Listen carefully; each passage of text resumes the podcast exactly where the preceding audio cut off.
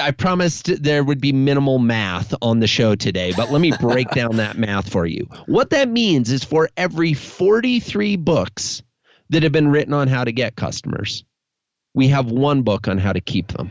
Wow.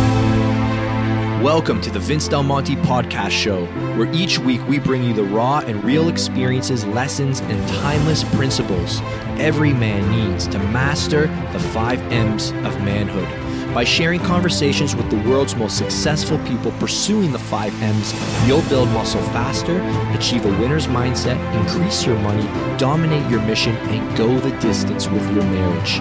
My name is Vince Del Monte, entrepreneur, author, pro fitness model, and father. And I've helped tens of thousands of men transform their bodies and lives through muscle, entrepreneurship, and personal development. Thank you for spending some time with me today. Now let's begin. Hey, it's great to have you back for another episode of the Vince Del Monte podcast, which is the only podcast in the world dedicated to helping men develop the five M's of manhood muscle, mindset, money, mission, and marriage. In each episode, it's our mission to avoid skimming the surface, but scuba dive and give you simple, no nonsense insights and takeaways to maximize a few of the five M's so that you're becoming a better man because we believe that when men start living large, everyone around them start living large too. This podcast is free and will likely always be free of advertising. I don't see my podcast as a moneymaker, but as a straight up value exchange, an opportunity for me to learn from our guests and for you to learn from others and their inspiring stories and knowledge. And I am so excited for today. So, with that said, uh, hey, if you could leave this podcast a five star rating or review, it would be awesome. And if you could share this on social media and tell your friends, I would be extremely grateful. Hey, if you're new here, I'd go back and listen to the first five episodes laying down the five M's of manhood. So you really gain further clarity and context to why this podcast exists and uh, how it's impacting so many lives at different levels. Whether you're a coach or a service provider, let me ask you a question. Wouldn't it be great if you knew how to never lose a customer again? Right? Well, today's guest is the man who literally wrote the book on this subject matter, Joey Coleman. And before we welcome Joey onto the show, Joey's a full time speaker who talks to companies about what they can do to keep their customers, especially in the first 100 days of a new customer's journey, and how to keep the customer to come back for more. Joey specializes in creating unique, attention grabbing customer experiences with organizations like Whirlpool, NASA, Volkswagen Australia, and Zappos. Recently, I was introduced to Joey by a mutual friend who said this book was a game changer for stabilizing and regrowing his coaching program. And it's it's funny. Um, another individual a great friend of mine, local fellow here, John Goodman, uh, he spoke at my seven figure mastermind last um, August in Toronto. And as he was teaching, I was picking up on so many neat things that we can implement right away to enhance the customer experience. And then as I was going through Joey's Audible uh, recently, Joey was, uh, sorry, John was in the book. like, oh gosh, this is where he got it. so I was like, oh, now I'm connecting the dots. And I actually uh, just joined another mastermind, and I was out in uh, Los Angeles this past weekend, and uh, he's got one of the largest coaching program. Uh, he's a coach who coaches coaches, and and uh, I believe there's like over 400 people in this coaching program, and um, just since joining, I've been seeing, experiencing many of these things you're going to learn today. Uh, in his program. I'm like, no doubt. Wow, we. So, guys, you are in for a treat today. Uh, today, we're going to talk about a ton everything from why people are running out the door as quickly as you bring them in. Uh, why what happens after the sale is most important. New site, new insights on customer acquisition versus customer retention. An introduction to his first 100 days framework to help you develop some simple processes and strategies to enhance your own customer experience. And those are just some of the big themes we're going to tackle today. So, with all that said, Joey Coleman, welcome to the call. Thank you, Vince. What an introduction. I really appreciate that. You know, I also feel compelled to say, first and foremost, John Goodman's an amazing human being. If you're not following John and his work, I don't care what industry you're in, there are lessons to be learned from that guy. And while we are definitely good friends and have worked together, and you're right, I featured him in the book, uh, the John comes up with so many ideas on his own and implements them and then I write case studies about them. So I just want to be very clear while we we certainly collaborate and learn from each other, John is a tour de force on his own. And without mentioning any names uh, because I think you might find this interesting, you mentioned you were were you just in Las Vegas or Los Angeles Los did you say? Los Angeles? say? Yeah, were you at the Marriott Marina Del Rey? I was. Yeah, so I know where you were at because I was there the next day with that team. We'll just leave it at that. So, oh, no uh, kidding. yeah, what a small world. Yeah, I flew in on Saturday afternoon when you were wrapping up and spent the entire next day with that team, uh, continuing to work on their first 100 days experience. Again, they already No have kidding. an incredible first 100 days experience. But what I found, Vince, to be honest, is years ago, uh, I used to, when I would give speeches, I'd ask the audience, who's the company that you think uh, could benefit from working with me? And it was a pathetic way to ask for referrals, right? The question was not appropriately phrased. And what would happen is people would respond like, oh, this airline, they're horrible, or oh, my telecom provider cable company, they're miserable.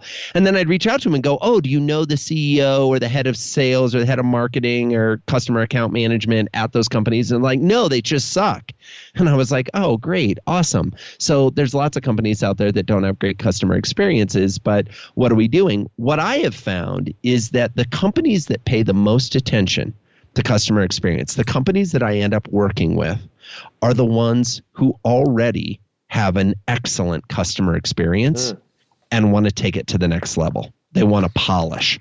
So if you're listening to the podcast and you're like, I think I'm pretty good, but I'm intrigued by this topic, know that you are well served and well met. You know, NASA has a great experience. Uh, Zappos has a great experience. Whirlpool has a great experience. And these are companies that have said, but we know we can be even better. They're not uh, content to rest on their laurels, as I know uh, the M5 men that listen to this podcast aren't either. Yeah, that's fantastic. So I guess one question I quickly had was when I was introduced to your book, Never Lose a Customer Again, it was immediately applicable to me because I had a pretty big machine in motion. So first question is when when is this really like, hey, I need to gift this to somebody? What's your thoughts on that as opposed to, hey, you know what, let's get your sales up first and then we'll wor- wor- worry about that. How do you see that conversation, sales versus service? Are the two things that work together or is it kind of like, let's get your sales here, then you're going to get way more out of my program? Well, I mean, it, it you know, it's it's kind of two different philosophies on life, and I don't think there's a right way or a wrong way. Uh, you know, there's one philosophy that says build it when you need it. There's another philosophy that says build it before you need it. Ooh. And so it depends on kind of how you see the world. I deal with lots of startups who want to get it right from the beginning so their retention is solid early on because they're getting investment and they want to be able to show those retention rates and they want to build on a month after month monthly subscription and they they see the value of every dollar earned each month and they want to keep that going as long as possible. There are other companies that I know subscribe more to an agile approach of minimal viable product, minimum viable product. Let's get something out the door, build it as we go, and we'll create this when we need it.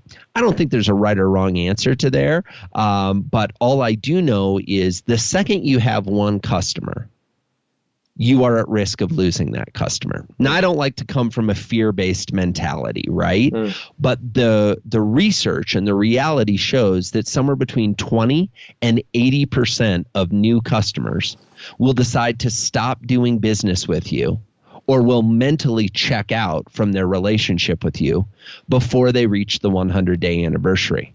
So the time horizon on these considerations and these concerns is very short in the grand scheme of things. It's three months. And so my theory is I want to have as much of the process in place as people start to move through that three month period to guarantee that they make it to month four and five and six because that's where it starts to really get interesting from a business growth point of view, from a profitability point of view, from a customer relationships point of view, from a referral point of view. All these things are impacted dramatically by the longer we can keep a customer. Hmm. Yeah, we're going to get into all this. I'm really curious to know um, your take on you know, I think there's a default to not taking responsibility of people exiting your company, your coaching program. And, you know, I'm guilty of even saying, hey, we live in a world of flaky people. Get used to sure, it. Sure, sure. So, so talk to that. You know, uh, I understand not everybody leaves because yeah. they're flaky. They, in fact, did have a bad experience. And I, I want to just ensure that people are really taking ownership of this because we're going to talk about why it's so important in a moment. Sure. Well, I think there's a couple of interesting components to this, Vince. You're right. There are a there's a certain percentage of whether we want to call them flaky people or tire kickers or people that struggle with commitment in all areas of their life mm-hmm. who are going to sign up for your program or buy your product or service, give it a quick little sample, and then they're out. They're going to go do something else. Uh, I am not the customer retention guy who is going to tell you that you need to keep all of your customers. I do not believe in 100% retention. Not only do I think uh, it is difficult, if not impossible, to attain, I don't even think you want to attain it if you could. And the reason for that is I think there needs to be some motion through the organization, some people leaving, because the people who are leaving, usually, not always, but I'd say north of 95% of the time, are serving as an early warning system for you for problems in your business. Hmm. They're leaving because they didn't understand how to use the product. They're leaving because they didn't get value from the service quick enough. They're leaving because they felt like they were treated like a number. They're leaving because uh, what was promised to them in the sales process wasn't delivered to them once they actually became a customer. They're leaving because they're paying more money than they think their value is commensurate with. They're leaving because uh, of an, a specific interaction they had with a member of your team. There are dozens, hundreds hundreds of way, reasons why somebody might leave. And I think the problem that many organizations face is the bigger they get, the less they pay attention to this. Wow.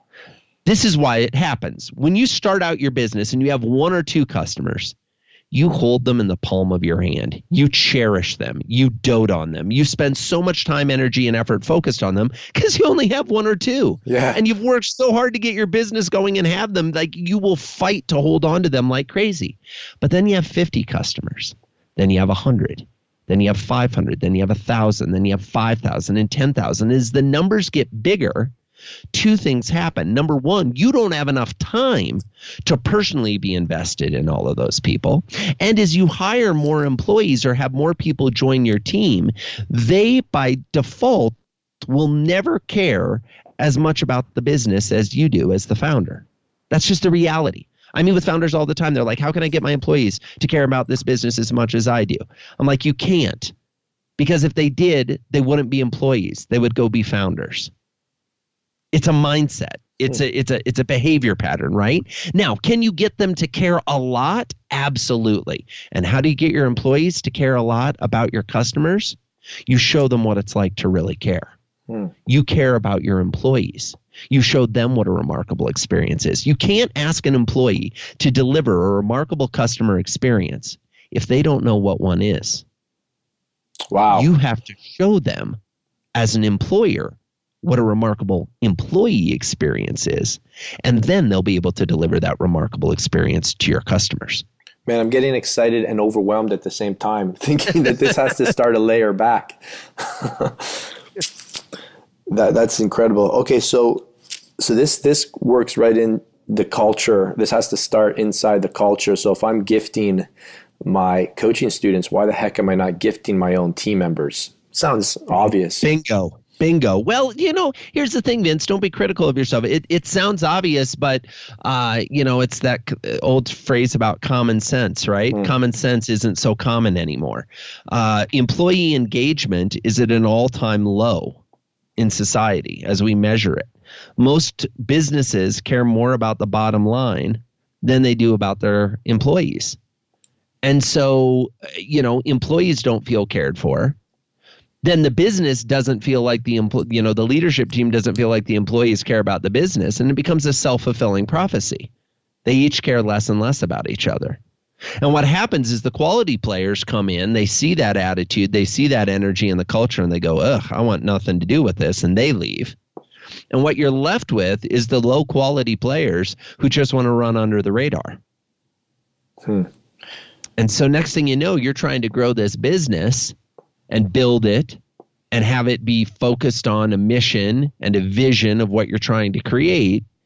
And if you're not taking care of your employees, you're getting people that are just time clock punchers, right? They're just coming in, they're doing their time and they're heading out. They're not vested in the success of the customers or the business.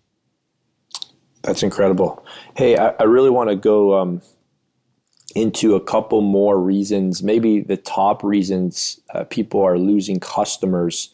Uh, before we discuss the cost of losing a customer and and even how just a, minor uh, retention uh, boost can impact the bottom line short term long term so yeah, let's kind of summarize you know the, the top reasons why why are people exiting you mentioned it a lot just a few minutes ago but let's kind of give them like the big levers. If someone's going to start taking action today you know where should their head be when they start communicating with their team members on their next call after today?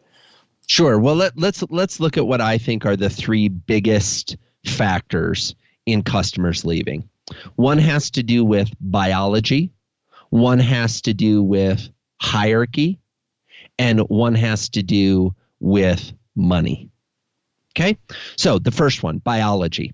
Brain science tells us that when we make a purchase, we sign up for a new product, we get a new service, our brain floods with dopamine. We feel joy, euphoria, excitement. This is the product that's going to be the answer to my dreams. This is the service that's going to help me achieve more than I ever thought possible.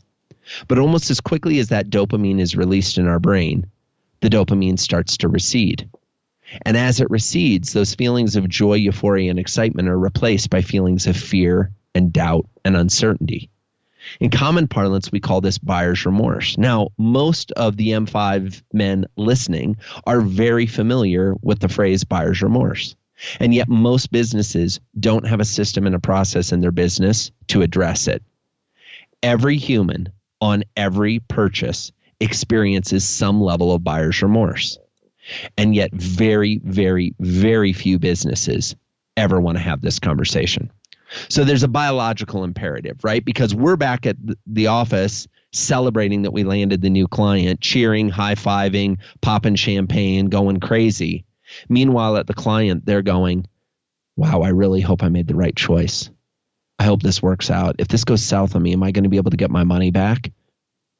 if this goes really south, is there a chance I get might get fired by my boss? Or my spouse might get upset with me for having made this investment that didn't work out.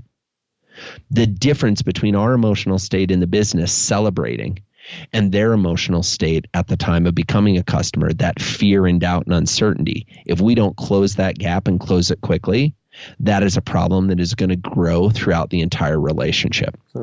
So that's the biological imperative. Joey, can I just can I just yeah. pause you on that quickly? Is there a price point where you notice that really escalates? You know, like I, I it increases with every dollar. it increases gotcha. with every dollar. So that's the point. So the research actually shows people have buyer's remorse when they buy a thing of mints at the checkout counter. Now, that buyer's remorse is instantaneous. It's there and it's almost gone immediately. Why? Because they usually open the tin of mints, pop one in their mouth, they get satisfaction. They're like, oh, I have fresh breath. I get that was a good investment. Right? So it's very quick, it's very fleeting. But as you start to talk to people that have, you know, coaching programs that are thousands of dollars a month, or, you know, we're most familiar with buyer's remorse when it comes to cars or houses, right? The bigger the ticket item, the bigger the buyer's remorse. Not to mention, research actually shows that buyer's remorse exists in a B2B environment too. Some people say, well, wait a minute, Joey, they're not spending their money, they're spending the company's money. I get it. But most employees see themselves as stewards of the company's money. which is why when you're you may have had this frustrating conversation with an organization before where you're talking to you know an account rep or somebody at the counter and they're like well it's our policy not to do that and you're like just give me the little thing and they're like eh, it's against our company policy hmm. they're they're keeping the company's money in that moment they're choosing to keep the resources of the company in instead of make your life as the customer better so buyer's remorse exists at all levels of every purchase. So that's the biological problem. So if you sell to human beings, we've got an issue, right? If you don't sell to human beings, please reach out to me. I'd love to learn more about your business, okay? Because at the end of the day, we're all selling to humans. The second issue is a hierarchical or organizational issue. Most businesses have silos okay and there's a silo for marketing a silo for sales and a silo for account management or relationship management and what happens is the person who does all the courting in the sales process and convinces the customer to buy then hands off to an account rep an account rep that doesn't know anything about the project doesn't know anything about the relationship. Hopefully, the salesperson has written down some notes in whatever CRM or tool you're using to keep track of these things. But as a recovering salesperson myself, it's highly unlikely. And now this new account manager is supposed to take over the relationship and make it work. There's a fundamental flaw in how the customer feels because they feel like they've been courted and dated by the salesperson and then once they've decided, hey, I want to be in relationship with you, they get handed off to somebody else. It's a fundamental flaw in most businesses. That handoff is usually not only smooth, but usually, to take a sports analogy, the baton is being dropped. And if you know anything about track and field, when the baton is dropped, the team is disqualified. Yep. Period. Yep. Same thing happens in your business. If you drop the baton on the handoff between the marketing and sales team and the account management or customer service team, well, guess what? The baton is hitting the ground. That's a nice sound effect, like the baton hitting the ground, Vince. That was that was effective. I like that. So then we come to the third category, which is money. I find it fascinating that as a general rule, in every industry, the people who deal with the customer directly are the lowest paid employees. Hmm. So, so the the person that's maybe acting as the concierge or the actual coaches, the person who's servicing them, uh, who's who's basically being set up to uh, deliver a unicorn. exactly, is paid the least amount. Huh. Now, where do we see that? Well, call centers. Most biz, bigger businesses when you call in to get some help you get a call center. Call center employees have high turnover and low salaries. They don't even get salaries. They get paid hourly. Restaurants who's the lowest paid people? Well the wait staff right? At least in the united states waiters can actually be paid less than minimum wage because there's a presumption that their tips will make up the difference. Mm. so as the owner of the restaurant you're saying the only person in this place who's going to talk to the customer let's make sure we pay them the least. Yeah, and is that from the mindset? I'd like to sit on that just for a sec because, um, yeah, I think the mindset is yeah, but they're dispensable. Yeah, Joe, I can find another waiter though, or waitress. I can find another uh, sales yeah. rep though, yeah, or service rep. These people, yeah. they're, they're they're a dime totally. a dozen, no? Yeah, I, I, I get that that's often the mindset, but um, the problem is that mindset then permeates into the belief that your customers are a dime a dozen. Oh. And I can just find another customer. Wow. Well, you can for a while, and then that catches up with you. My man, you just threw some fire. so, so I, I, believe strongly about this stuff. You know what I mean? Yeah. I, I just what what I find crazy is most businesses are hemorrhaging customers and nobody wants to talk about it. If you were to go on Amazon right now and you were to search in the books category for books on sales, and write down how many hits you got. And then you were to search for the keyword marketing and write down how many hits you got. And you would add those two numbers together. You would get about 1.3 million books that have been written on how to get customers. If you were to wait, erase those results and search for customer service, customer experience, customer loyalty, account management, relationship management, um, customer experience, all the different phrases that you could come up with for what happens after the sale, and add all those numbers together, you get barely 30,000. Thirty thousand. What, what was it? Thirty thousand versus what? 1.3 million. Oh man. So let me I promised there would be minimal math on the show today, but let me break down that math for you. What that means is for every 43 books that have been written on how to get customers, we have one book on how to keep them. Wow. That alone to me is indicative of the over focus, over reliance on customer acquisition, marketing, and sales. And I'm not an anti marketing and sales guy. I believe that those are important, necessary elements of every business. But what drives me insane is how much we over index on those, how much we overweight that aspect of our business.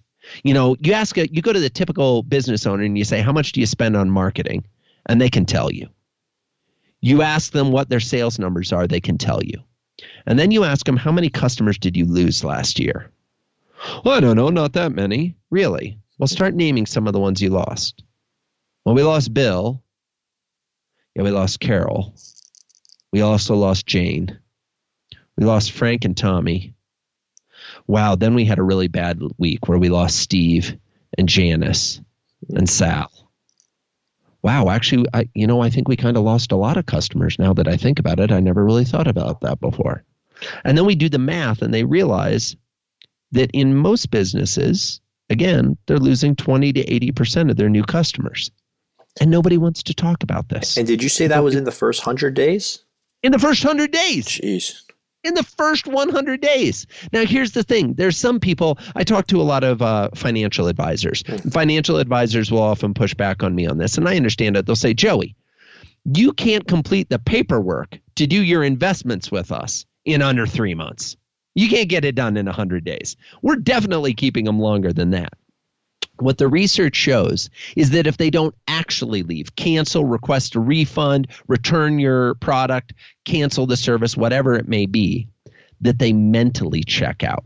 What I mean by that is they decide that the relationship will not expand that it will not continue past their one year program if they've signed up for an annual coaching program, for example. It will not continue past the term of their trial membership, whatever it may be. They make that decision early on. The first 100 days, how the customer feels on day 101 is more dispositive of the lifetime value of the customer than any other metric we can measure.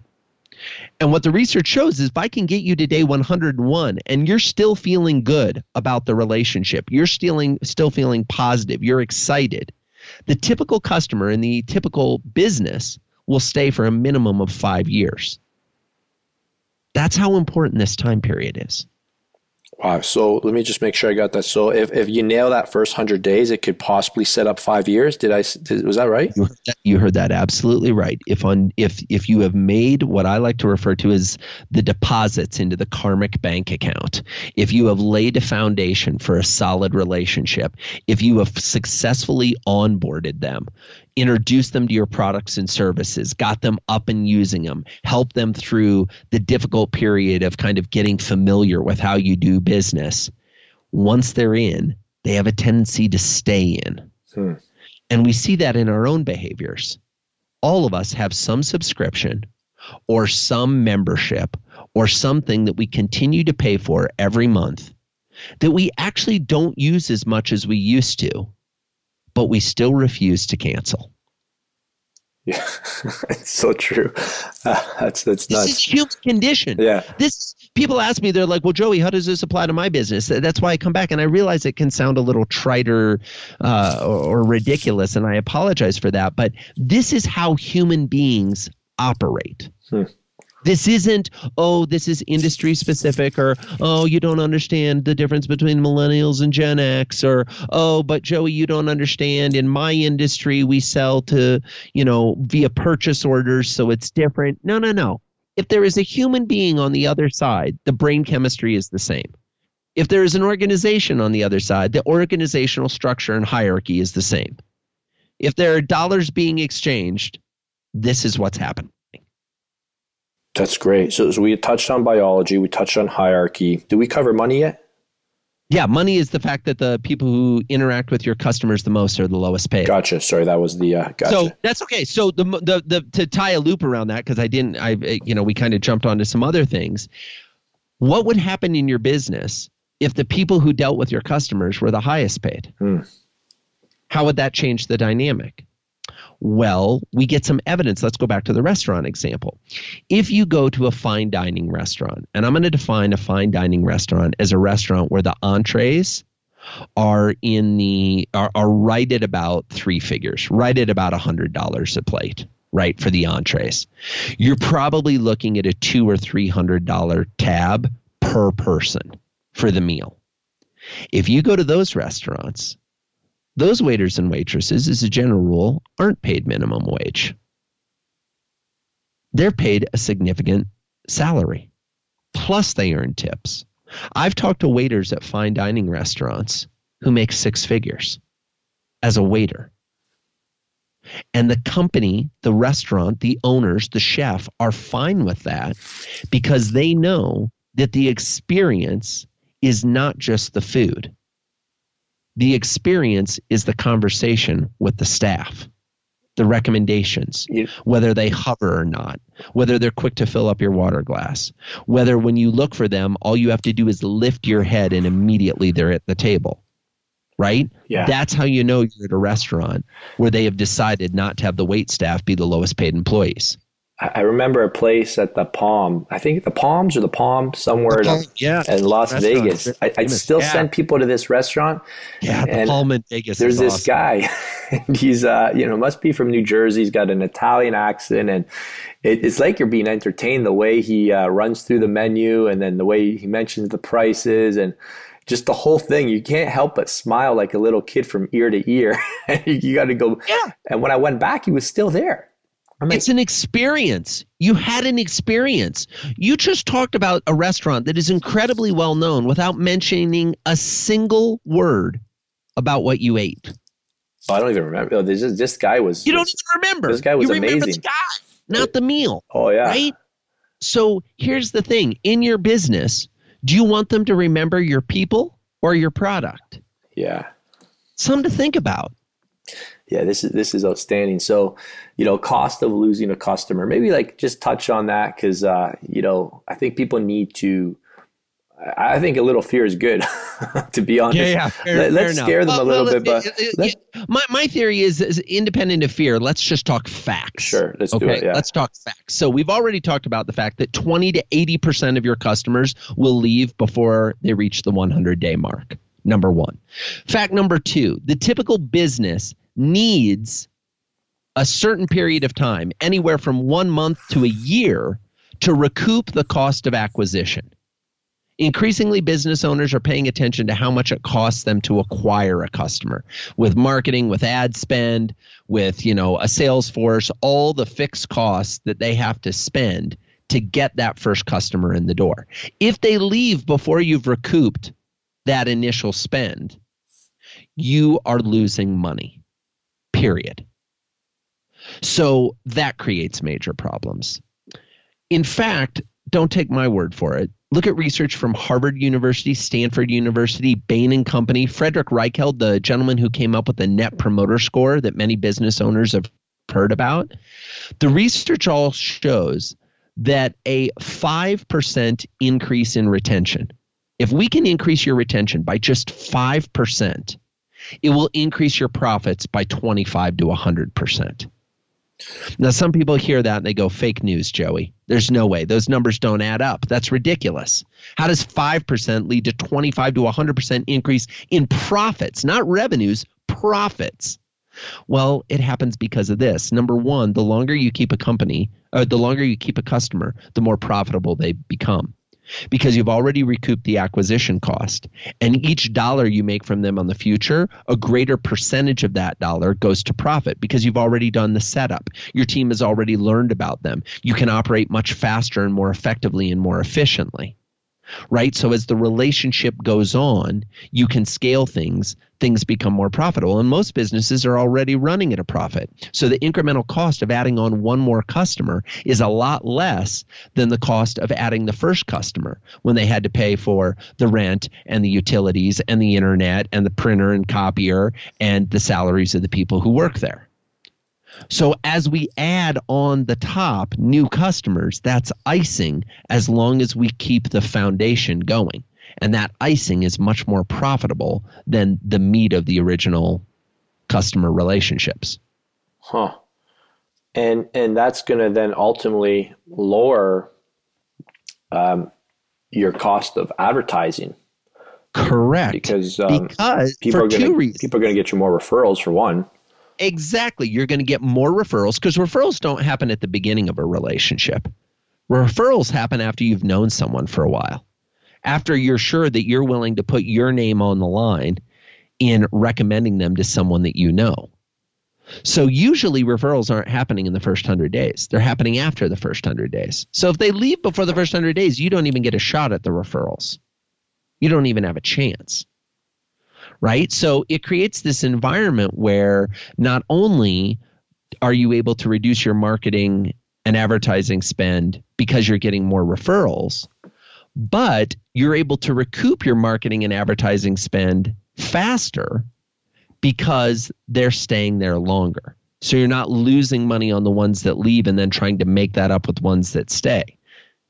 Hmm. You're able to recoup the marketing expense for every customer because you get them all to stay past the time where you've earned out the acquisition cost. Hmm. It's just kind of goes funny. It goes back to some of the very first money advice I ever got as a kid, and uh, I think it was one of my dad's friends, and uh, I was getting all caught up saying, "Oh, but so and so makes this, and so and so makes that," and he goes, "Vinny, it's not what you make; it's what you keep."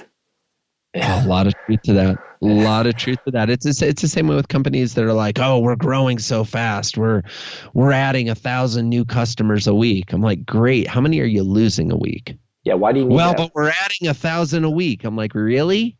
Huh. Great. If you're adding a thousand a week, my gut instinct tells me you're losing at least 700, if not 1100. Well, that's really popular. Um, in the information space. So I yeah. I grew up on ebooks 2005. I came into the scene. I was selling ebooks until like, you know, still have my whole product suite, but um I have friends who do, you know, multi six figures a month in ad spend and revenue from selling, you know, 10 to 20 dollar um, ebooks and it's it seems like something just seems off there and then they make their money by selling stuff down the road but um, i don't know the model seems weird it's just well, I don't know if I'm judging or whatnot. Problem, no, well, I don't know. I mean, and, and every business is different, and there are some very successful folks in the info marketing space, and there are some folks that kind of jump from product to product in the info marketing space, right? As in any industry, there's some that are doing it well and some that aren't doing it well. What I think is fascinating, though,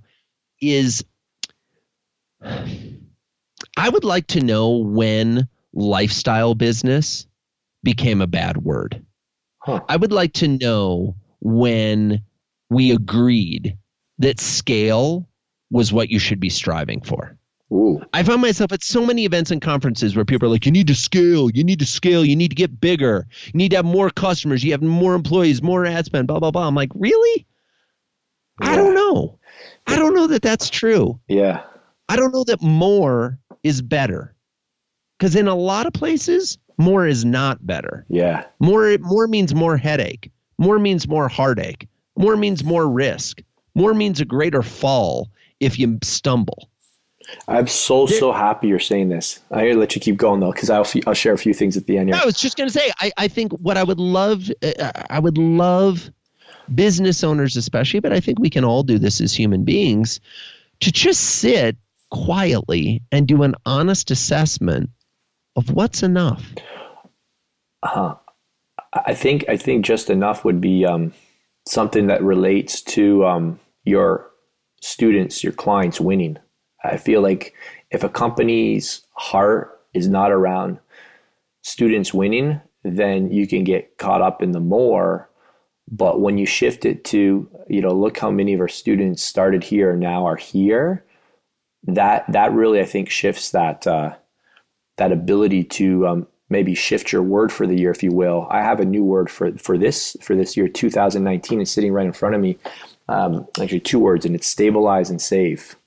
Um, last year it was different, but it's uh, sure. uh, it's a new mindset. It's it is. Uh, but uh, I think I, if you don't mind just sitting on the the digital info um, question for a second, like uh, you know, what are some simple actionable things people could do who are in that world they have no intention of going higher price they are doing the lower dollar thing.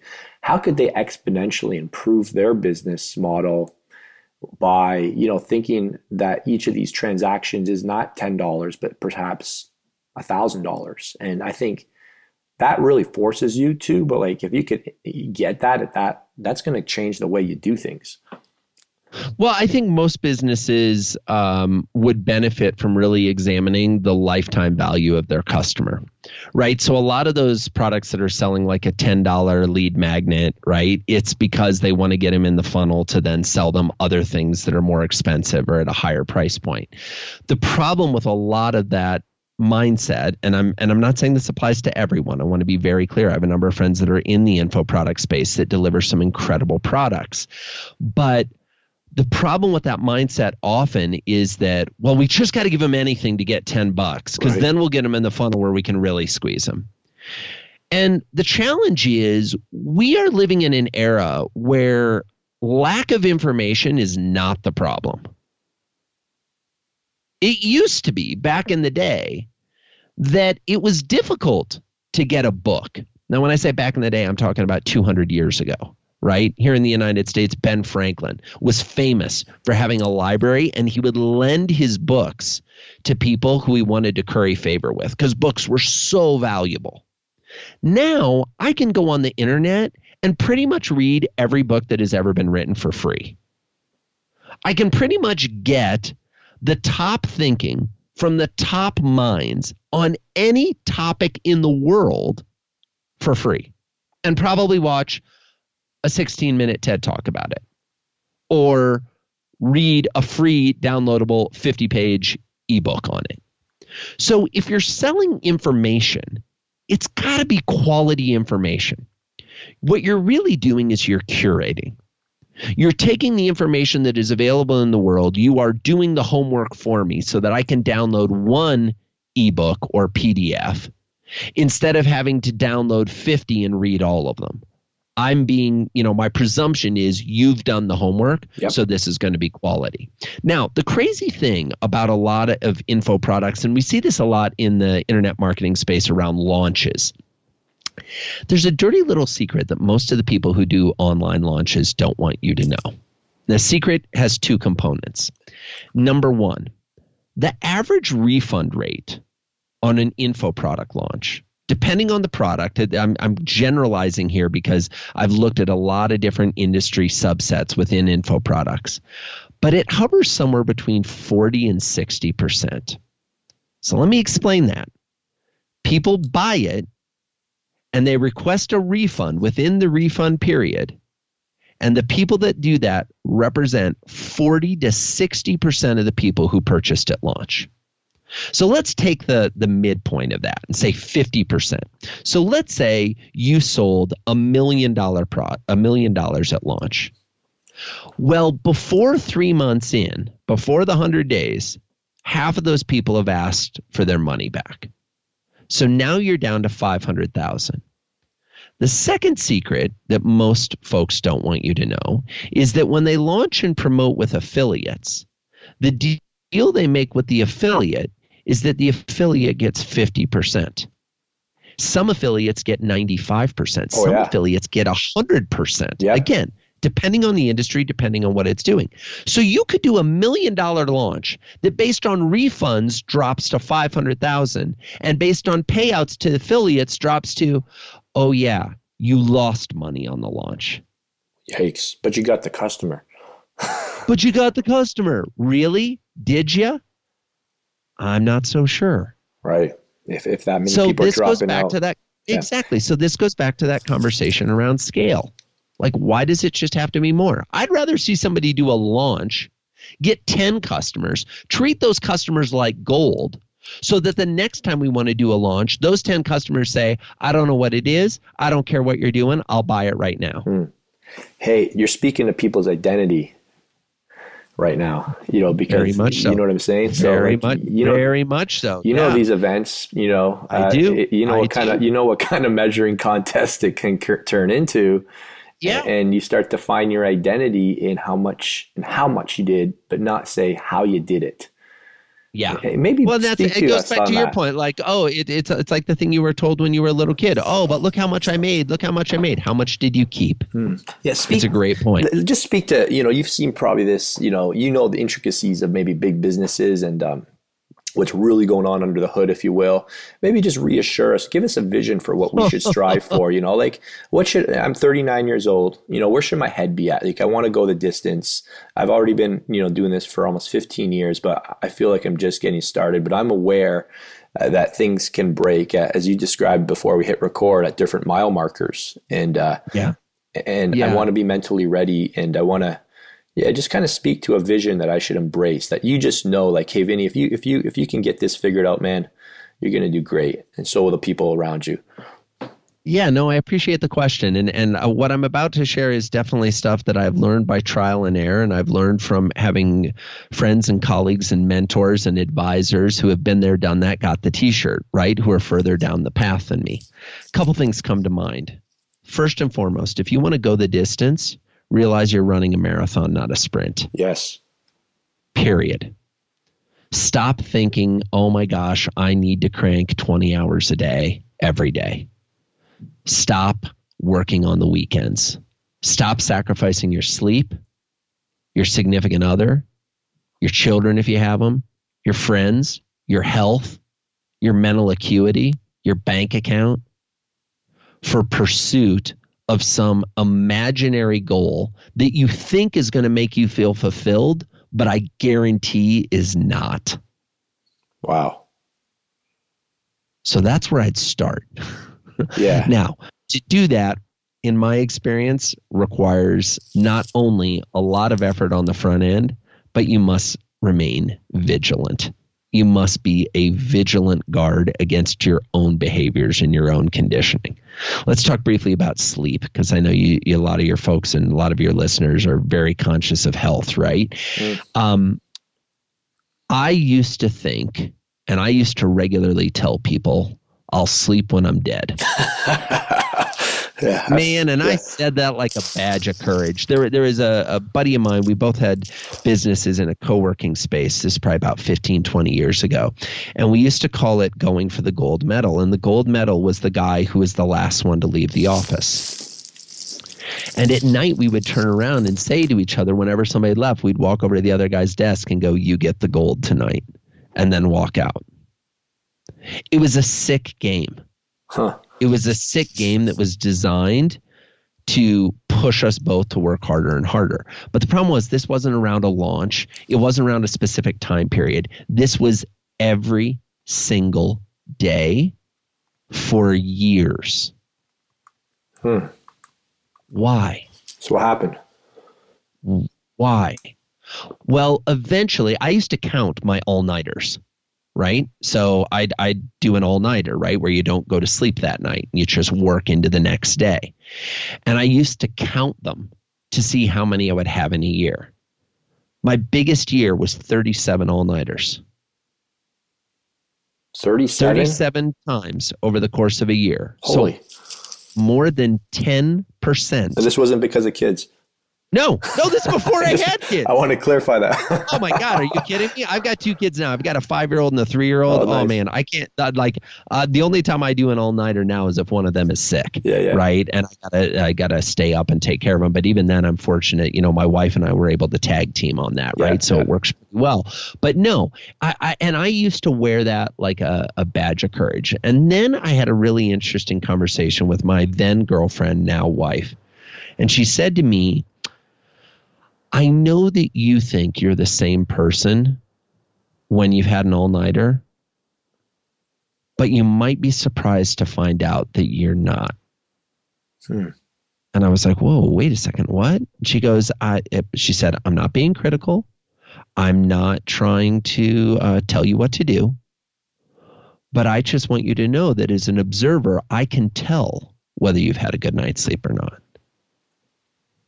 And I had thought that I was snowing the world, Vinny. Huh. I had thought that no one knew. I had thought that, man, I walk into a meeting, even if it's been an all nighter, they have no clue. Guess what? At some level, they did, whether it was conscious or subconscious. So that ties back to what we were saying about, you know, this is a marathon, it's not a sprint. What are you doing to take care of your health? What are you doing to take care of your relationships, your friendships, your family? Because I don't care how successful your business is. If you don't have those things, you will have a life that is lacking. And if you doubt the validity of that statement, all you have to do is talk to, oh, someone like Warren Buffett, one of the richest people in the world, who talks about how much he misses his wife who passed away or you talk to anybody who's at the top of the game who is on spouse number four. No kidding. Or even, you know, and and let me be clear. I, I'm not judging people who get divorces. Okay. There are reasons and there are often good reasons. But you can't tell me, oh man, my business is crushing it. I'm uber successful. When you're 50 pounds overweight, you're minutes away from a heart attack, you're on marriage number four, your kids don't talk to you. I don't care how much money you're making. That's not a life I want to live. Hmm. Now, that's my choice. The thing is, I don't know a lot of people who are living that life that it's a conscious choice. I think it is the result of lots of little cuts along a career of little times where they said, oh, I'm not going to care about that, or oh, I'm going to cut that corner, or oh, I'm going to, you know, cheap out on that, or uh, I'm going to, you know, not deliver what I had promised. And it just stacks and it stacks and it stacks. Wow, geez. Hey, I, I, didn't know what vigilant meant, and I looked it up.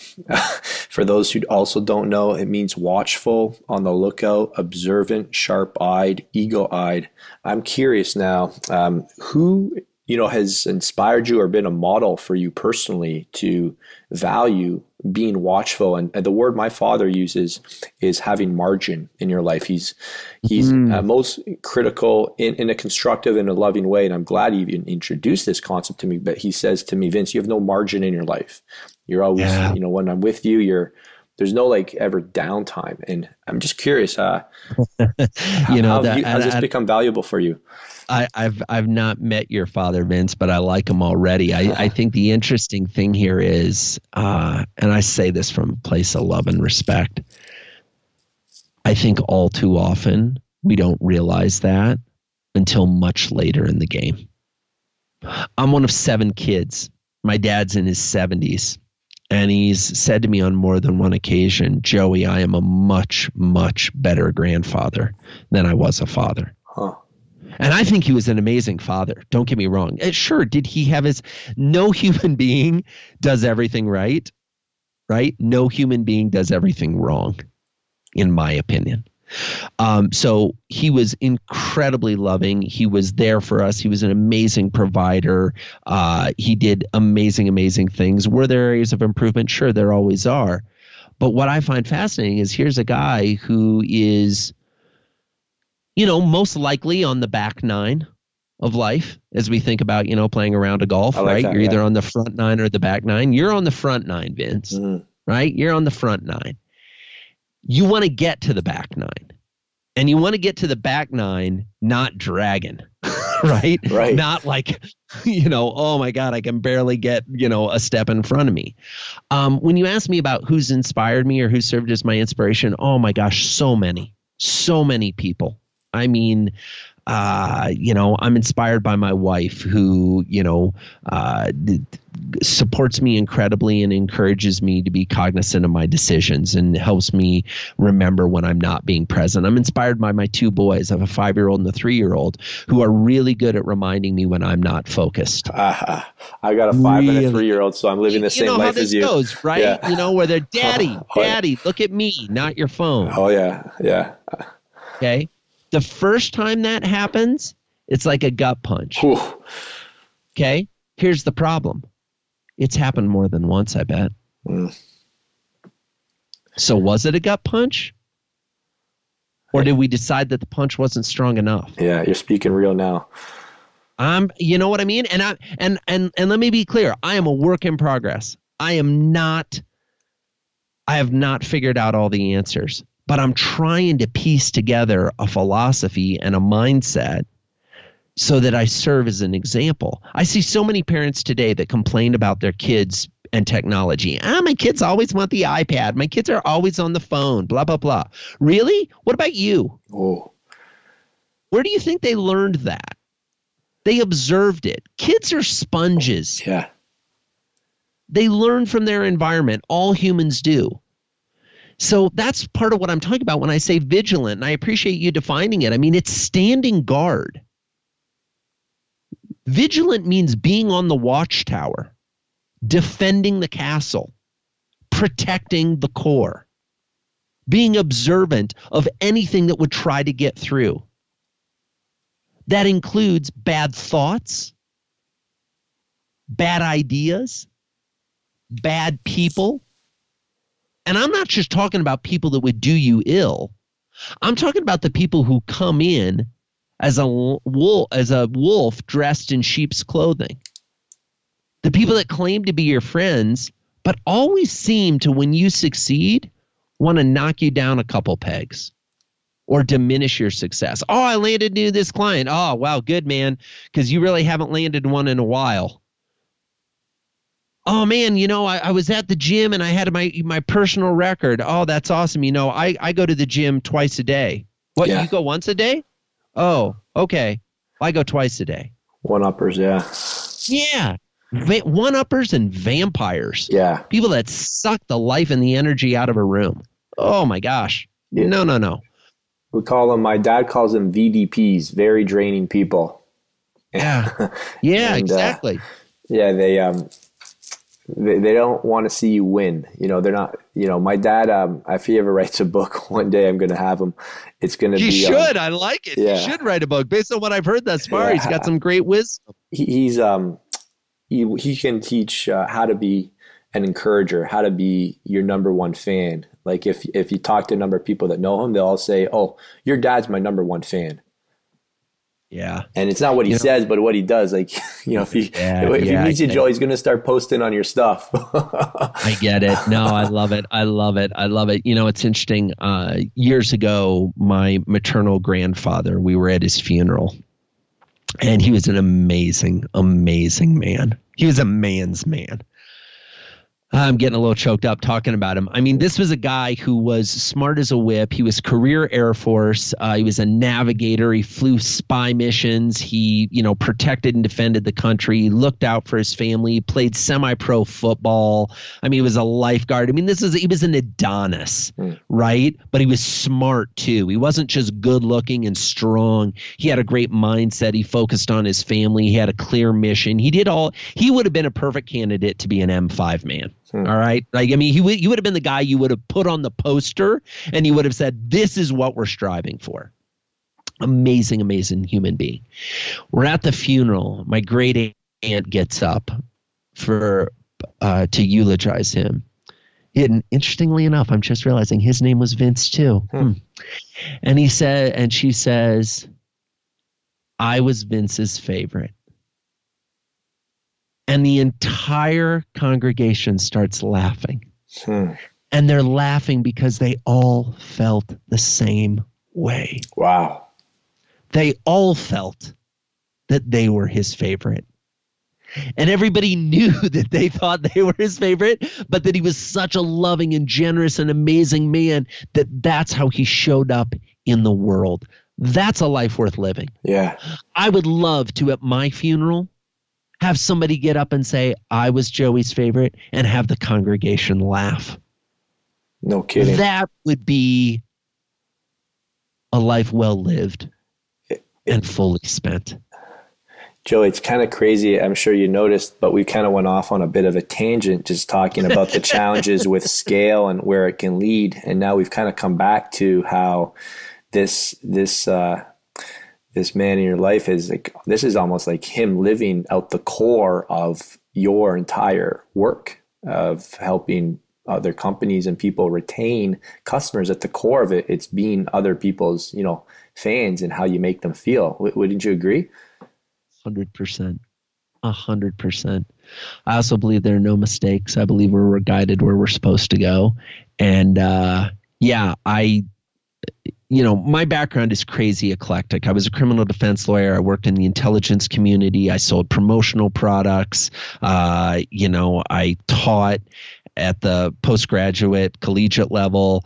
I mean, I've had this, I had an ad agency designing logos and websites, and now I'm a full time professional speaker. My career is crazy eclectic. Mm.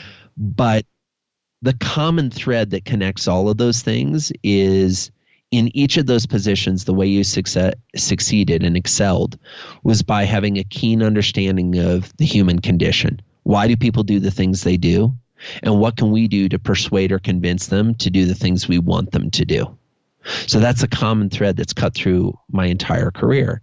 And at the end of the day, I think the joy and the gift and the wonder of being human is something that most humans take for granted. We we don't you know, and it's it's a phrase that I imagine many of your listeners have heard before. You know, we're called human beings, but we've decided to become human doings. We've decided to make it about the next milestone, the next zero in the bank account, the next zero on the barbell. You know. Yep and and instead of saying, "Wow, I'm I'm making progress," and that's fulfilling. I'm improving at a pace that works for me and allows me to have some semblance of balance across the key categories of my life. And I feel good about that. And I'm proud of that. And I'm committed to that. And I'm focused on that. I mean, it's why I like your your five M's right? I think they're they're really um, they really touch on the key areas of life. Mm-hmm. right? And we, we could, you know, I, from a, the branding guy in me says, yeah, the five M's makes it nice, and they all stack together, and you know, the, but they, uh, I would encourage your listeners, and I'm sure they do, but like, don't get caught in the word. So muscle falls under a bigger umbrella of health. Yes. Which I imagine you would agree with, right? Yeah, like it's yeah. not about just muscle, right? It's what it um, represents. Money yeah, isn't just about your bank account. Yeah. It's about your relationship with your lifestyle. Yes. Right? Um, marriage doesn't have to just be about a spouse. It can include your family. Yes. Both going up with your parents and your aunts and uncles and your siblings and going down with your kids right? If you have kids, or and if you don't have kids, you know, maybe you have a friend that, you know, I know plenty of folks who don't have children but serve as parents in their community and to their friends because they're role models for the young people. So, you know, I think looking at these different categories of your life and saying, how am I doing? Doing an honest assessment and an honest score, and then deciding where do you want to double down, and not always making it the money because that's the easy one. That's the easy, easy one compared yeah. to all others. like, yeah, our pastor is really clear on it's not uh, what you make, but how you make it and who you become in the process. Yeah, which is, I believe money's the magnifier. Yeah, the more money you have, you just become more of what you were before you had money. Yeah, no kidding. Yeah. Uh, so many people crazy. are like, "Oh, I'm going to become a philanthropist. I'm going to start giving money once I have more." Yeah. No, you're not. It's, it's you're true. not. You're just not. I'm sorry. All the data, all the research shows you're not. Yeah. How you are now is how you're going to be then. You're just going to be bigger. Okay, well, get the building blocks in place early on. Because let me tell you, it's a lot easier to get them in place when you're younger than when you're older.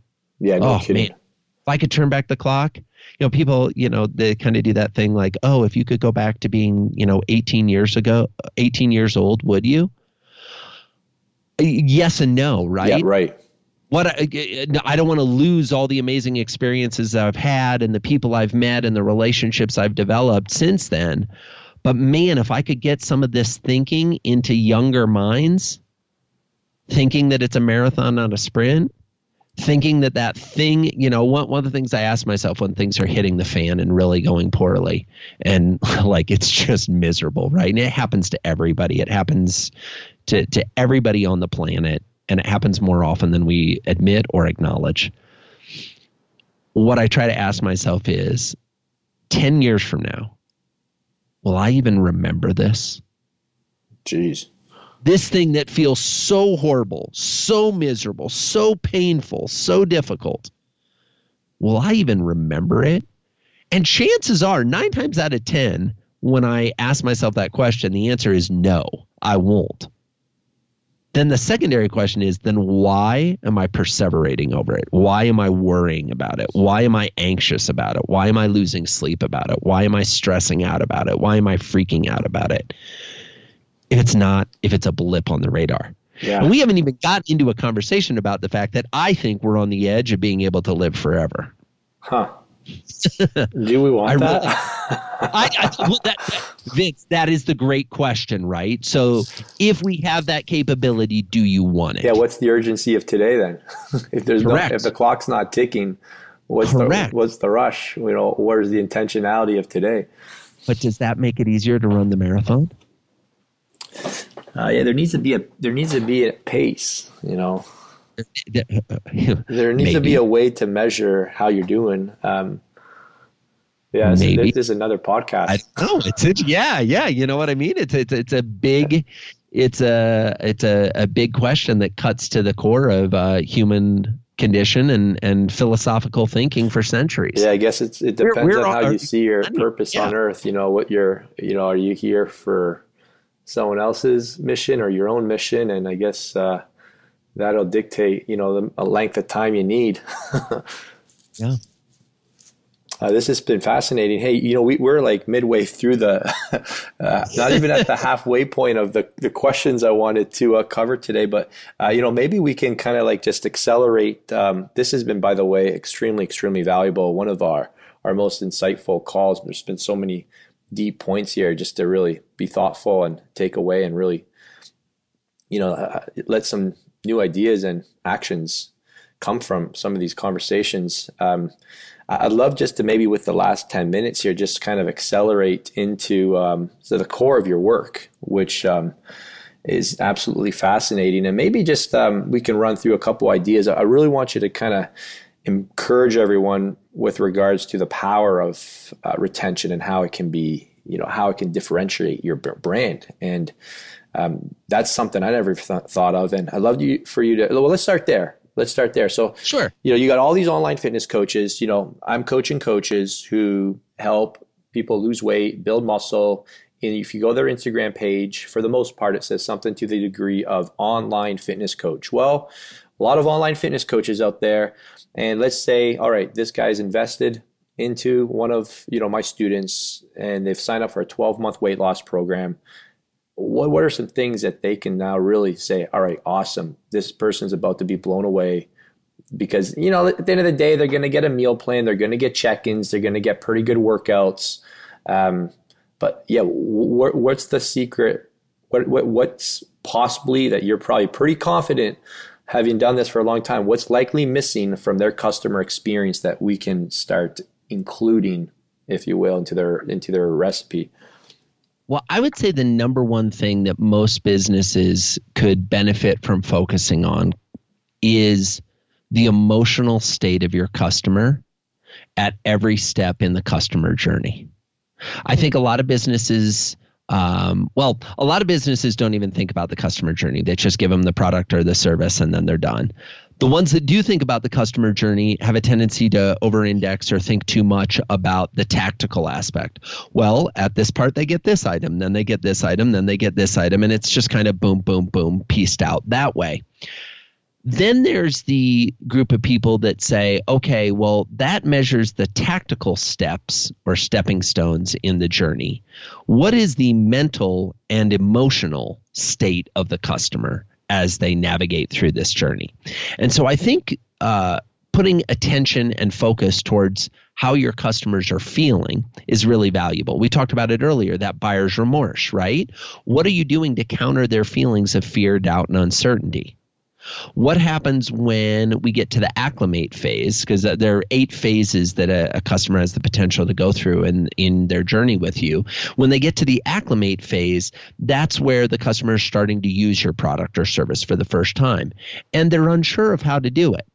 I mean, there's a reason why lots of products come with directions. It's because we're not sure how to use it when we first get it. Uh, there's a reason why lots of service programs come with a detailed project plan or implementation plan because we're not sure what comes next as the customer. Now, as the organization, as the brand, as the company, we know exactly what comes next because we've done this hundreds of times, thousands of times, tens of thousands of times. You know, if we were to walk into the gym together, Vince, my gut instinct is you know exponentially more about working out than I do. That's just my gut instinct. One only need look at your Facebook profile picture, right? And they've got a pretty clear understanding of that. Um, so, what's our your Skype profile picture? I guess is the one I'm looking at. so the mo- the moral of the story, I don't know what the Facebook one is, um, but the moral of the story is, uh, are we, you know, if I'm your customer and we go into the gym, are you presuming that I know what comes next, or are you holding my hand and showing me? Right? So I think there's a real opportunity to navigate the emotional state because when we walk in, if I'm with you, I'm going, oh, geez, I don't know nearly as much as this guy goes. Gosh, he's probably going to be looking at me going, oh, that's bad form. Oh, I bet he's going to be looking and going, oh, that number's smaller than my number, what he's putting up on the bench press. You know, we get into our heads mm. with all these stories. I'm not saying you would do that, right? But that's how I would be feeling. Sure. Right? Even though all of our conversation indicates that that's not how you would show up. In my brain, the story I'm telling myself is that. So what are the stories your customers are telling themselves as they use their product as they use your product? What are the stories they're telling themselves? You know, you have somebody join your mastermind group. Yep. And they come in and you're thinking, wow, they're psyched. They're stoked to come and be part of the mastermind. You know what they're thinking in the beginning? I don't even know if I belong. Yep yeah, I could write the check, but oh man, I get into the private Facebook group, all these people are in. There's a lot of big questions going around here. They're using words I don't know. They're talking about things in their business that I'm not even close to having. God, I'm not going to be able to provide any value. Let me tell you how extreme this gets. I found myself having a conversation with a billionaire. Okay? It's pretty rare to be able to have a conversation with a billionaire one on one. We were having dinner together and we were talking uh, and we were talking about my business and this guy was dropping gems of of benefit to me. I mean, it was just wisdom after wisdom after wisdom, not just knowledge, but wisdom, right? Wisdom comes through time and experience. And this guy was helping me avoid decades of mistakes based on his experience in business and what he'd done and we're having fun and he's a great guy and we're chatting it up. And uh, we get to the end of the conversation and he's happy and I'm happy. And all of a sudden I go wow. Look I got to tell you I I feel a little awkward. I feel like this has kind of been a lopsided question a conversation. I got so much value from you. I I haven't felt like I've been able to provide any value to you. Is there anything I can do? I, I don't even know what I could possibly do, but is there anything I can do for you? And he got really quiet and he's like, Well, thanks for asking. He said, You know, you gave me a lot just by letting me share my experience. You know, I want to help others, you know, to succeed. And I was like, Oh, well, I appreciate that. And he said, But um, can I ask you a question about your relationship with your wife? I was like, Absolutely. And so we started talking about my relationship. And he said to me, I've been married for 10 years. I got two kids. In another country, I've got a mistress with two kids. And I just don't know how to do personal relationships. And I'm sabotaging both of them, and I know I am it's a hot mess and i'm you know other people are starting to be the victims of my behavior i.e my kids and my spouse and my mistress. And you just seem to have this relationship thing figured out. Can we talk about it? And I got to be honest, Vinny, I was blown away. I was blown away. Here I am sitting with a billionaire thinking, what do I have to offer? And he says to me, you have to offer the fact that you understand how to be in a committed relationship with your spouse. And I don't understand that. So can you help me with that? Well, the good moral, for him asking for just. I agree. I agree. I was blown away. And to me, the moral of the story is we there's always something we can give. Yeah. There's always something we can share. And we never know what the other person is thinking and feeling. Even when we ask them, we may not know. So to bring this back, because yeah, we, hey, and, and I, again, I think it's right? awesome that you like. I've always I've been in that situation too, and I just don't even. It's yeah, you can feel the energy off, and and putting it out there almost sounds like they're just going to say, "Nah, man, I'm okay." But you kind of because you set, you set you set yourself up for a bit of uh, you know you got a little vulnerable there. Like, is there something I can yeah. do? Like, yeah, yeah, absolutely. That could well, have been and, a bit of a blow if he's like, oh man, I'm good. Yeah, exactly. Then you're like, oh great. So I just get to go. so I did. So thanks, I did just for uh, the dinner. Yeah, yeah uh, exactly. Uh, my time. You're you're you got zero value. Okay, thanks. Sorry, sorry. Yeah.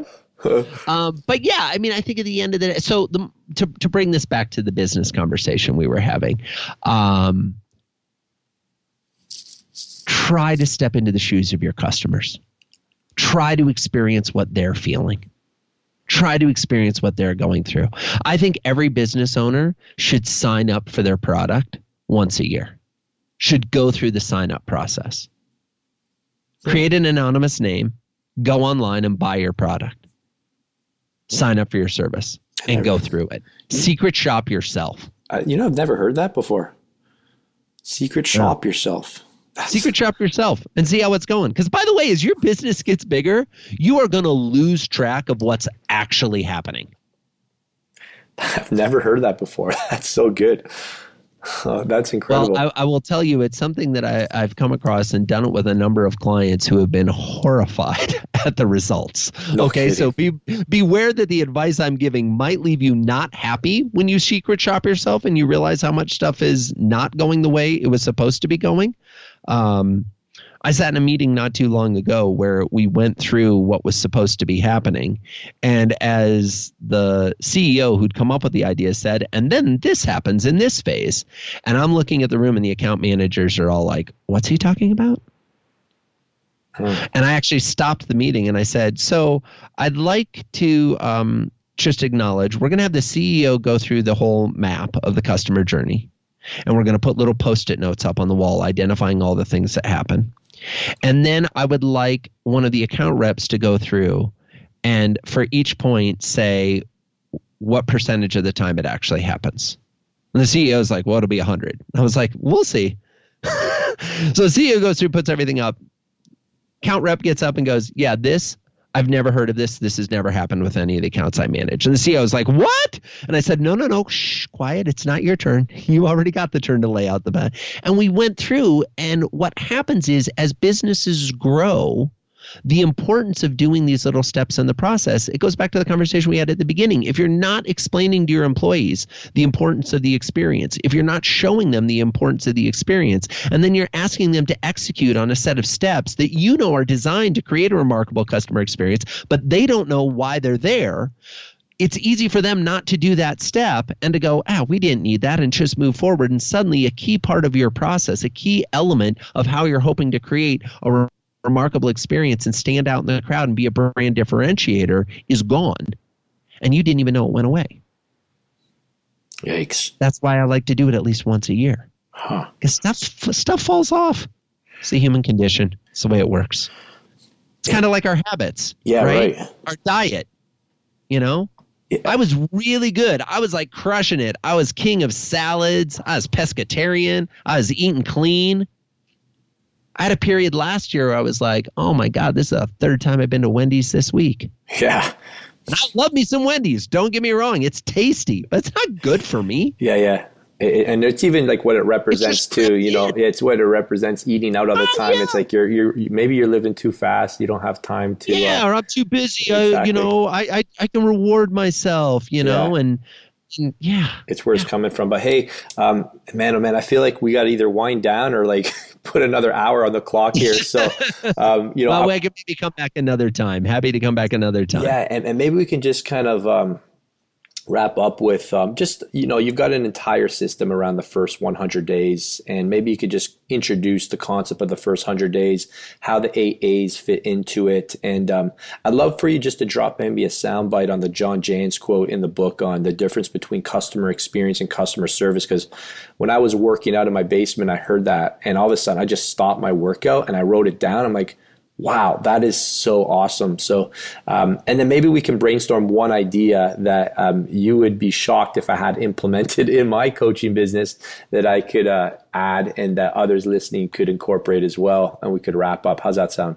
All right, sounds good. You you keep me on task. I'll try to stay focused. So okay. here here here are the eight A's. So eat I believe there are eight phases, eight steps of the customer journey, and they all start with the letter A. With the theory being, if you're getting them all right, your customers are giving you straight A's on Ooh, your I, report. I didn't know that part of it. You're cool. doing good, right? Um, so here's the deal: the first phase is the ass- the assess phase. This is when a prospect is considering whether or not they want to do business with you. In common parlance, we call this marketing and sales, right? At this phase, you want to preview for your prospective customer what the experience of doing business is going to be like. You don't want to overly focus on benefits and features of your product or service. You want to think about how can we give them the feelings that we hope to give them once they actually become a customer. We then move to phase two, the admit phase, day one of the first 100 days. This is when the prospect acknowledges that they have a problem or a need that they believe you can help them with. Okay, they sign on the dotted line, they hand over their hard earned cash. They're feeling good about this because they've made a decision, right? The dopamine releases.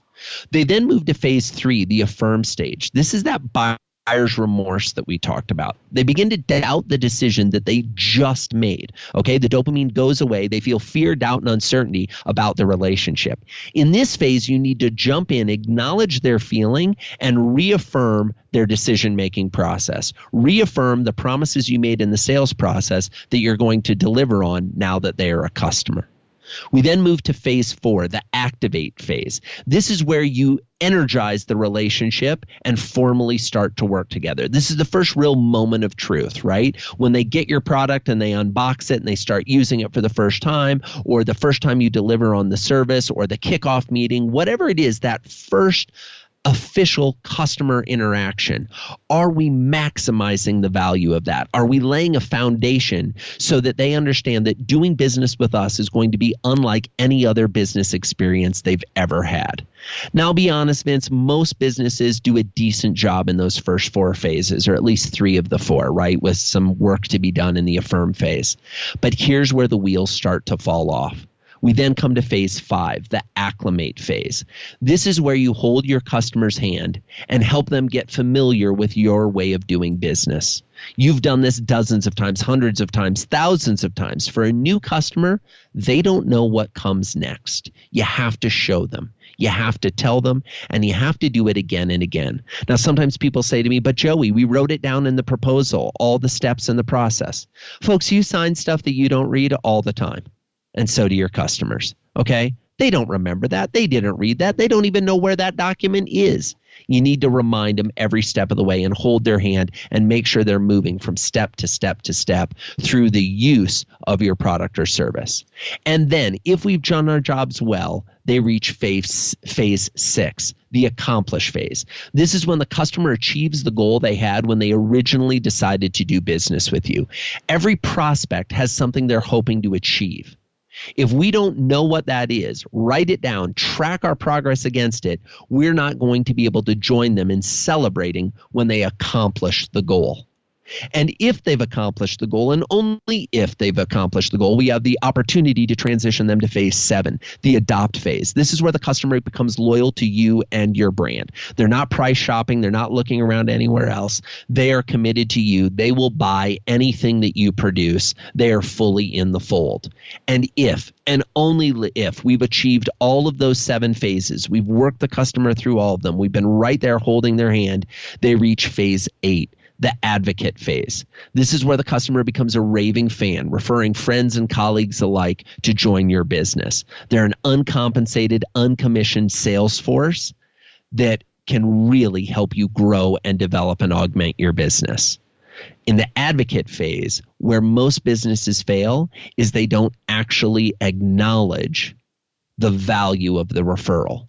They just say, oh, thanks for that referral, but they don't share a gift or a present or a thank you note or a public call out or some type of significant acknowledgement of how much that referral is valued. So those are the eight phases. You might not get through all eight in the first 100 days but you'll be well into, at the very least, the acclimate phase in the first 100 days. And if you can pull the uh, some accomplishment acts forward into the first 100 days, it will help you retain a customer much beyond that. Yeah, that acclimate phase is deadly. That's the one we're really focused on right now. Just uh, having everybody you know, holding, you know, because that takes so much follow through. It's, it's, easy to start stuff. Hey, let's implement this. This will be great. But yeah, now yeah. it's okay. So if we're going to write, send a, a, personalized book to each person each month, it's like, I've got to be now in tune with where everybody's business is at. And I got to think, okay, uh, do they have this book yet? Um, or should I get this? It just requires effort. It's, it's real. It's real effort. It, Absolutely. It's an expression of really caring though. I mean, when that, I think, um, I've experienced this on the other side. I'm like, wow, this person really does care about me because this took time for them to orchestrate. And now I'm like, I want my people to experience this as well too. So um, this has been awesome. Hey, let's. This is so so good, man. I I'm so grateful for you, man, Joey. Like you've really embraced something that people need so badly, and uh, and I just love how you've just really created a whole framework. And uh, we're going to talk about your book in a second, but let's just brainstorm one quick thing for uh, you know you. I know you uh, work with organizations and uh, likely you know um, guys like myself. I'm assuming uh, to help them customize this and, and systematize this for their own yeah. business. And uh, well, what's that all about? You know, maybe because I'm obviously really curious. Um, I feel like we're doing this, but I'm starting to wonder like how much I might might be might I am I likely missing in um, sure you know, what does a yeah, customization yeah. process look like for a potential client that says hey Joey I want to I want to personalize this thing for us how does it look yes. like to work with you and uh, and maybe kind of just uh, you know pitch an idea that would be like Vince we definitely this could be a great idea for you yeah, so let me let me outline a little framework potentially for how to think about this and cool. then a specific example of something you could do. So I see the words systematize, customize, and personalize as three very distinct and different things. Hmm. The first thing you need to do is systematize. You need to acknowledge that your customers are on a journey and walk through that journey identifying the specific touch points and steps you want them to have and that they're going to need to have to successfully navigate through all eight phases. Then we customize by looking at the touch points we've created and figuring out, depending on the type of customer we're dealing with, because you have different personas you serve, right? Somewhere between two and six is what we want that to be, right? We want it to be no more than six, and probably it's going to be at least two. We want to customize each of those touch points to fit into the persona because different people are going to want to have it presented different ways. Last but not least, we personalize. This is where we get hyper focused on making those communications and those interactions personal to the actual individual we're delivering. So you see, first we get the system in place, then we customize, which puts an extra layer on the system that makes it feel like it's all about them. But then we personalize as the icing on the cake to really make it focused on the individual. Hmm.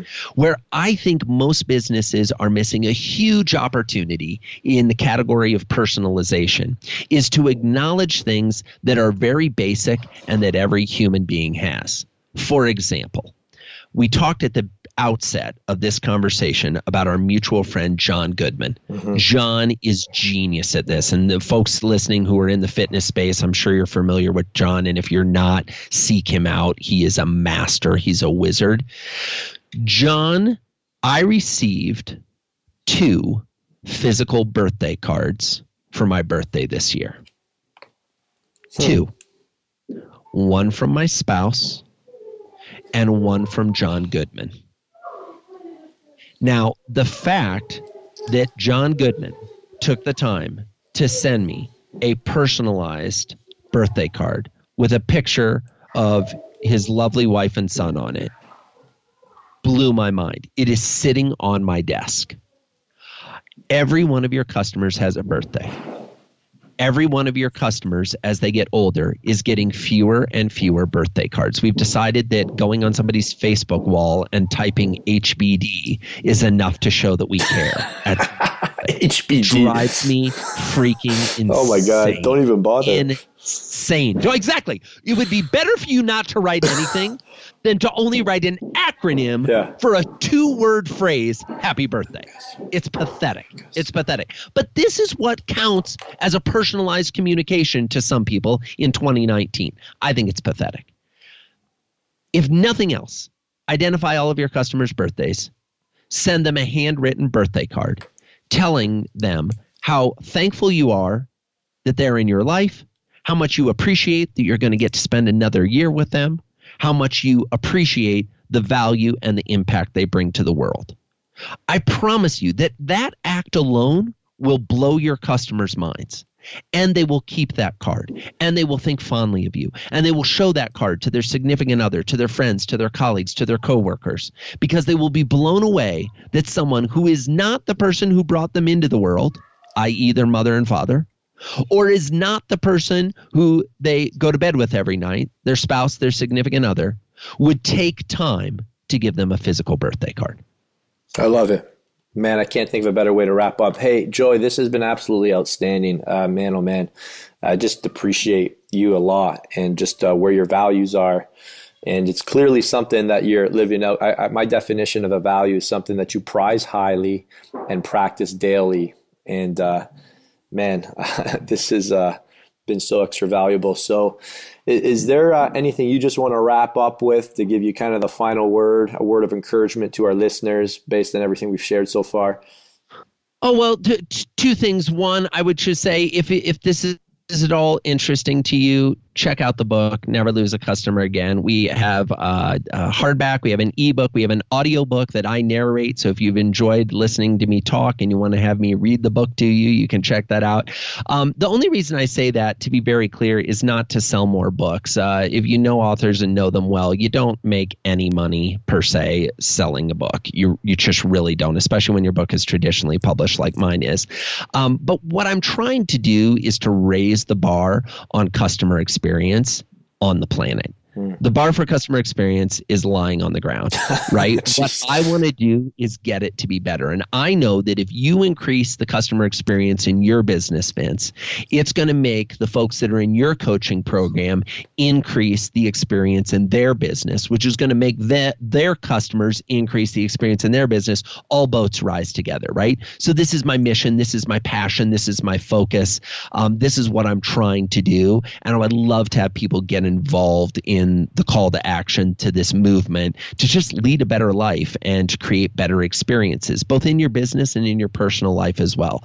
So uh, would love it if folks uh, would check that out and consider, you know, implementing this type of thinking in their business uh, because I really think we can move the dial. We can move the dial for happiness on the planet. Hey, Joey, I'm I'm so supportive of what you're doing. I'm going to um, put an order in for um, every one of our coaching members, and uh, I'm going to have this shipped out. So, hey, any coaching members listening to this right now, don't buy Joey's book. I'm going to send it to you. Uh, I don't know if I should do it on Amazon or have you just give me a link after uh, the call. We, but I, have got an idea. We can talk about that. We'll do. We'll, we'll, do, we'll let's try to practice what we preach, and we'll show your uh, we'll show your customers how we can take this to the next level. So I've got some ideas we can talk about after the yeah, show. Yeah, but you can send the invoice. I'm I'm uh, arming my uh, students with this book. So hey guys, the book is Never Lose a Customer Again. Joey, where else can people learn more, connect with you? If you hear it getting crazy upstairs, that's why another reason we got to wind down the the three kids just walked in the door. Ah, there you go. The adventure continues. I love it. Uh, yeah. The best place to find me online is my website, joeycoleman.com. That's J O E Y, like a five year old you probably have in your life. Joey Coleman, C O L E M A N, like the camping equipment, but no relation. JoeyColeman.com. Uh, there you can find videos. You can find some free downloads, uh, starter kit to help you get the first 100 days up and running in your business. It's a free download. Uh, lots of other resources. So yeah, would love to connect with any of the listeners, and really appreciate you having me on the show, Vince. I appreciate what you're doing, and uh, uh, am honored by the fact that you would invite me to come join the conversation. Oh yeah, are you kidding me, man? This has been all my honor. So uh, all my pleasure. So, and you have a podcast too. Is that right? I do. I have a I have a podcast called The Experience This Show. You can find it at Experience This on iTunes or wherever you listen to podcasts. Uh, basically, it's a weekly show. We do bite-sized morsels of customer experience delight. So small little eight to ten segments. We do three per show about an interesting customer experience that I've had or my co-host Dan has had or something we've seen in the marketplace. We're all about celebrating the positive experiences. We think there's enough attention and media focused towards detailing negative customer experiences. We talk about the positive ones and then hopefully give some takeaways that people can apply to their own business. So come check out the Experience This podcast Dang, as well. That is just, I got to say, that's an outstanding concept for a show. Thanks, man. Good, I appreciate good it. Job. We have a lot of fun with it. We're we're at about uh, we just finished recording episode sixty three last night, so there's a, there's a lot to go from. We're in season three, so there's uh, some good fun stories to hear. Hey, Joey, one last question, a little personal. You think you're going to have three kids? No, I'm two and done. Two, two and done. Yeah, here's the thing. I, I'm I'm so fortunate and so blessed to have two happy, healthy kids. They are an armful. They're amazing. They challenge me to be a better human being, to be a better dad, uh, to be a better guide, to be a better mentor. And so uh, I got my hands full with two. I love it. But for context, I'm one of seven kids. So if you take my nieces and nephews, I'm up to if you count my kids, where my parents have 14 grandkids. Uh, uh, so I got a lot of nieces and nephews. So anytime I need a little hit of more kids around, we just go hang out with the family, and there's a boatload of them. So it it uh, it definitely works well. Well, we talked about one upping, but uh, I I don't think you're gonna mind if I one up you on this one. You want to know how many my wife has? Or my how many how many, how many uh, siblings siblings, siblings my wife has? Yeah, take a guess. Oh man, if if I said seven and you feel like it's one upping, I'm gonna go nine. Uh, she's they're one short of a TV show. They're 17. Whoa! Yeah. I figured you want to know. wow. 17? Yeah, all from the same parents, 30 year range. Wow. Yeah. Wow. That middle. is amazing. Oh, that makes for some great holidays, I imagine. Some good family gatherings. Yeah, it's pretty crazy. I'm a big big families. You know what big families teach you? No. Flexibility. Flexibility. Flexibility because by 8:30 a.m. the plan for the day is out the window. No kidding. Yeah, I always love uh, talking. the teacher of the beast, right? Yeah, I, I, I, one of my good friends, Ryan Lee, posted something up on his Instagram the other day or Facebook. It was like, if you're if you don't have kids, don't give me productivity advice. uh, in closing, one quick story. My wife, there was this great meme on uh, Facebook recently. Somebody posted about how they were having trouble eating healthy, which ties into our fitness conversation we were having early. And they said, you know, I just I struggle eating healthy because I've spent so much time getting my kids ready and you know for school and that it, it's hard to prepare a healthy meal. And somebody else chimed in on the thread and said, well, have you considered preparing it the night before? And the person replied and said, Oh, I'm sorry. I should have mentioned. Uh, my kids live with me 24 7. That's awesome. it was just kind of Yeah. like the, it's Yeah. like people who say, Oh, my startup's like my kid. I'm like, No, it's not. No, it's not. Not at all. Yeah. Because guess what? If you want to take a day off from your startup and sleep for 20 hours, Yeah. you can. Yeah. You don't have that choice. Yeah. Uh, So, here's another podcast for us. Hey, listen, guys.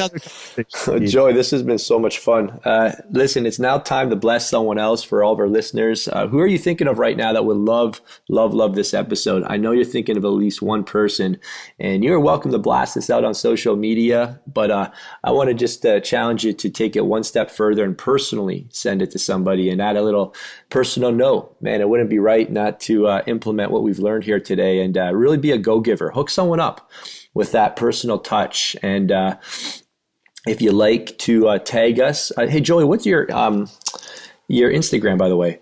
Oh yeah, but my social is terrible. My I don't even know what my Instagram. Hey, don't worry about it. That's awesome. That's like, yeah, Uh, my, my, it's it's it's hysterical. That's so we awesome. actually feel we talk about this a lot on the podcast because my co-host is really big into social media. Dan Gingiss, uh, he's you know did social customer care at Discover Card, at McDonald's, at Humana.